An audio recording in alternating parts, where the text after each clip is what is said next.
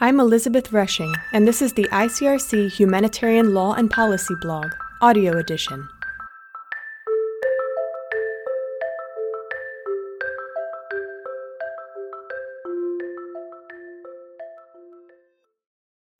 Sexual Violence in Armed Conflict The Historical Limits of Humanitarian Action and the ICRC in the 20th Century. Despite clear legal prohibitions, sexual violence remains widespread and prevalent during armed conflicts and other situations of violence, with grave humanitarian consequences. Sexual violence is often utilized as a tactical or strategic means of overwhelming and weakening the adversary, whether it directly or indirectly, by targeting the civilian population. In this post to mark the 30th campaign of the 16 Days of Action, ICRC historian Daniel Palmieri examines ICRC in action during the mid 20th century and the Swiss cultural backdrop against which the organization operated at that time to unearth contextual and structural factors that contributed to this glaring historical passivity. For far too long, sexual violence was considered an unfortunate result of war and often kept silent. Yet rape has been a serious breach of the rules of war since the mid 19th century.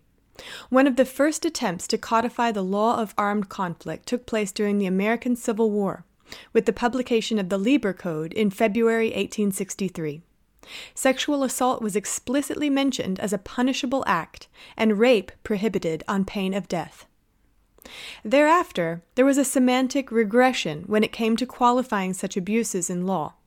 Although the act was still punishable, the word rape disappeared from the texts.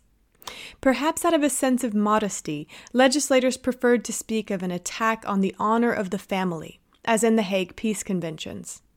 This term of honor is found again in the Fourth Geneva Convention of 1949, but with two important innovations. First, women are specifically indicated as being persons to be protected. And second, rape makes a reappearance, being expressly mentioned as an example constituting an attack on the honor of women. The International Committee of the Red Cross, ICRC, was instrumental in drafting the Geneva Conventions of 1949 and is its guarantor today. From the moment it was founded in 1863, the ICRC immediately set about relieving the brutalities of war. Surprisingly, however, it was not until the late 1990s that the ICRC became concretely involved in the issue of sexual violence committed during situations of armed conflict. It took resolutions from the international conferences of the Red Cross and Red Crescent in 1996 and 1999 for the institution to take that step. How can we explain such a glaring contradiction? A humanitarian organization steadfastly concerned with helping all victims of armed conflict, yet so egregiously late in acting against one of the most endemic and pervasive scourges of war. Sexual violence in the mid 20th century. Rape is not a nice word. It seems that people try to avoid it. This was long the case at the ICRC, where, for example, the minutes of the decision making bodies only mention the word rape five times in 100 years. Behind this heuristic problem, it is possible, by selecting events where mass rape was perpetrated, such as in Nanjing during the Sino Japanese War or in Berlin in 1945, to know how the ICRC reacted to these violations of the laws of war. The ICRC was present in China from the beginning of the Sino Japanese War. Its delegate tried unsuccessfully to visit Japanese occupied territories, including the city of Nanjing, but was always refused access by the Japanese military authorities on the grounds that there were no humanitarian needs or that it was a military zone of operations. While the ICRC was not able to intervene directly in Nanjing, it did receive reports from eyewitnesses of the events there particularly allegations of mass rape. The ICRC was also active in Germany during and after the war. From the spring of 1945, the question of rape in connection with the advance or occupation of the Soviet Army appeared in the documentation of its delegation in Berlin. It should be noted that the ICRC was always informed of sexual assaults on German women by means of indirect testimony. No account of meetings between its delegates and rape survivors is mentioned. Rape is thus reduced to mere information, and sometimes even relegated to the realm of the most incredible stories that circulate in Germany. All this gives the impression that sexual violence, although committed on a large scale, was not really a matter of concern for the ICRC delegation during this period. The same impression could be given in Geneva at that time, since headquarters did not discuss this topic at all. A failed intervention. There is one historical situation in which the ICRC attempted to intervene. Rape committed in May and June of 1944 by the colonial troops of the French Expeditionary Corps in Italy. Six years later, in August 1950, the ICRC delegate in Naples sent proposals to Geneva to alleviate the great distress of the people of the Mezzogiorno, including one to provide medical assistance to the women who had been victims of those rapes and who were now suffering from sexually transmitted infections, or STIs. This action would concern more than 2,400 women, but also an unknown number of men, themselves victims of rape or infected.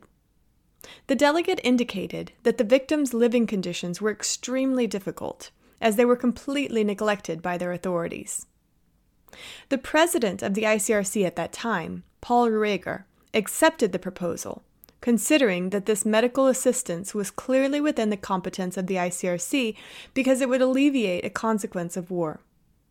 In a letter to the president of the Italian Red Cross in February 1951, President Ruegger stated that the ICRC was ready to help these victims. But the Italian Red Cross declined the offer, claiming that everything had already been done by its government to solve the problem. Rape as a disease. This brief and incomplete history highlights the fact that the ICRC seems to have been either powerless or reluctant to react against sexual brutality in wartime. In other words, nothing concrete had been done to alleviate the suffering of victims of rape, or more importantly, to prevent such barbaric assaults from happening again. If one looks closely at the conditions under which the ICRC has had to work, there are perhaps some mitigating circumstances for its impotence. In China and Italy, the ICRC was effectively prevented by the authorities from recording abuses or assisting their victims after the fact. In Berlin, the lack of first hand information or direct contact with women who were raped contributed to a lack of attention in this problem. Moreover, in the Second World War, only women prisoners of war were protected by the Geneva Convention of 1929. The absence of a specific legal framework for civilian victims, which would only be put in place in 1949, also played a role in the ICRC's lack of proactivity. Yet, in its statutes, the ICRC was free to take any humanitarian initiative that fell within its traditional role of protecting and assisting the victims of war. So, why was it not more active on the issue of rape? Although these historical ICRC documents do not always mention rape explicitly, it does appear in the background when the institution deals with STIs. Metaphorical language is used, for example, for the rapes committed by Soviet troops in Germany, with the ICRC speaking of the appalling development of sexually transmitted diseases following the passage of the Red Army. The same was true of the rapes in Italy in 1944, where the women who were raped were identified as sick. Thus, while the ICRC did not completely avoid the question of rape during wartime, it approached it from a purely medical point of view, through the prism of venereology. Adopting a more scientific language forged a certain distance from the brutal act itself, which was never really mentioned. This prudish attitude, which focused on the physical, clinical consequences of rape, left out all the other ways that victims suffered. Looking only at the aftermath of the rape also avoided reflecting on those who committed the brutality and on the silences that may have surrounded the commission of such acts. In other words, rape in wartime did not exist. Only its possible consequences, such as STIs, remained. Questions of prevention and accountability were left aside.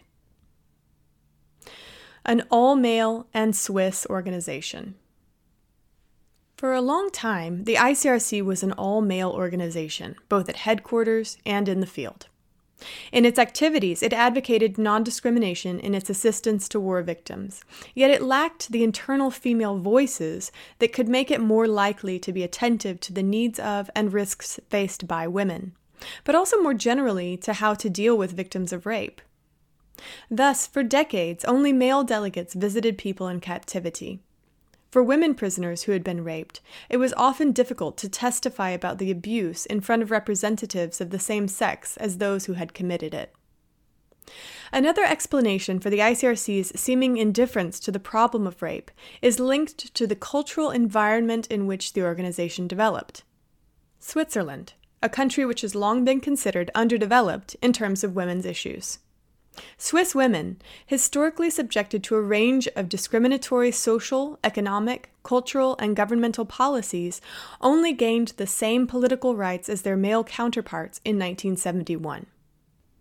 It would therefore not be surprising if the ICRC, which for a long time consisted almost entirely of Swiss males, also contributed in its own way to the reproduction and perpetuation of such misogynistic patterns. Though Switzerland was far from the only state where women's rights and rape were not a priority, it represented the dominant culture at the ICRC. Thus, for all humanitarian issues involving women, the ICRC would have favored a strictly Swiss perception of the problem, i.e., by relegating it to a secondary level. The culture of war. Blaming Switzerland's heavy macho heritage may not be enough to understand the ICRC's lack of responsiveness to sexual violence. Another hypothesis would be to focus on the ICRC's main concern war, a traditionally masculine domain. Until the last quarter of the 20th century, the ICRC seems to have considered war to be a men's affair and to concern only men. While this conception could still be adapted to the warfare of the 19th century, the type that existed when the ICRC was founded, it quickly became obsolete over time, both with the involvement of women as combatants and in other supportive roles, but also as victims and those impacted by the structural damages caused by war. But the ICRC's backward looking view of war persisted for some time. Continuing this analysis, one could link this attitude to the persistence of a culture of war in Switzerland. Indeed, despite several centuries of peace and its legendary neutrality, Switzerland continues to have a privileged relationship with armed violence. The militia army remains an irremovable institution and one of the pillars of the federal state. Celebrations and festivities also help to keep the country's warlike memory alive, even though its citizens have not fortunately gone to war for more than 150 years. In this peaceful context, the ICRC was the only organization that allowed its delegates to experience what it meant to live in real wartime. The often difficult working conditions, but also the underrepresentation of women among the delegates, would have been two elements favorable to the creation of a strong male solidarity, or even a male caste of humanitarians. Humanitarians who, perhaps unconsciously, would have been led to identify with other men this time combatants, on the sole criterion of gender.